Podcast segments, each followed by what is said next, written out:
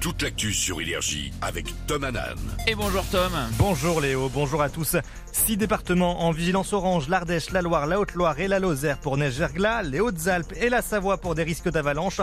On a toujours un temps très contrasté ce dimanche avec de la pluie sur la moitié est ainsi que dans les Pyrénées et en Méditerranée. Du gris ailleurs et des éclaircies sur tout le littoral atlantique. Les températures 5 à Aurillac, 9 à Lille, 10 à Paris, 12 à Nice, 15 à Strasbourg. Le salon de l'agriculture ferme ses portes aujourd'hui. Vous avez encore jusqu'à 19h pour découvrir les différents stands, porte de Versailles à Paris. Cette 60e édition a bien évidemment été marquée par les très vives tensions entre Emmanuel Macron et les paysans le premier jour. Mais les visiteurs ont quand même été au rendez-vous. 600 000 personnes étaient attendues tout au long de l'événement. 7 mois de prison pour le suspect ayant volé un ordinateur et des clés USB dans un train en début de semaine. L'individu était déjà connu des services de police pour des faits similaires. Le matériel dérobé appartenait à un ingénieur de la ville de Paris et contenait des informations liées aux Jeux Olympiques. Pas de données sensibles a priori, seulement des plans de place de parking. La maire Anne Hidalgo demande l'ouverture d'une enquête pour manquement aux procédures de sécurité interne.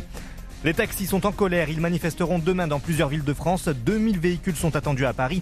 Les chauffeurs dénoncent une nouvelle loi qui ferait baisser le prix des courses lors d'un transport de patients. Ils craignent forcément une perte de revenus. Certains syndicats parlent d'une diminution de 30%.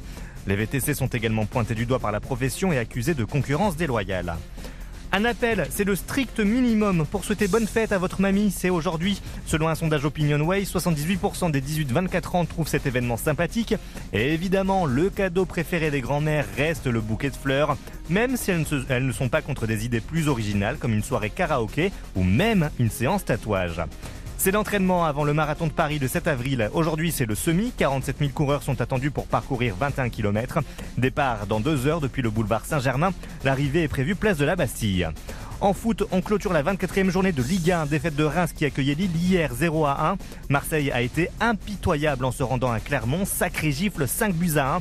Aujourd'hui, 6 matchs au programme. Toulouse reçoit Nice à 13h, Nantes joue contre Metz à 15h et Lyon affronte Lens à 20h45. Ils ont pu compter sur vous. Les Enfoirés ont réuni près de 9 millions de téléspectateurs vendredi pour leur 35e concert, la meilleure audience en 3 ans. Les Restos du Cœur terminent aujourd'hui leur grande collecte nationale dans les supermarchés. Pensez-y en allant faire vos courses. Il est 6h02, c'est la fin de ce flash. Très bon réveil sur Énergie. Merci Tom et heureusement que Tom Hanan est là pour euh, penser évidemment euh, à la fête des grands-mères que j'avais complètement zappé. Bonne évidemment. fête famille. à tout à l'heure. à tout à l'heure.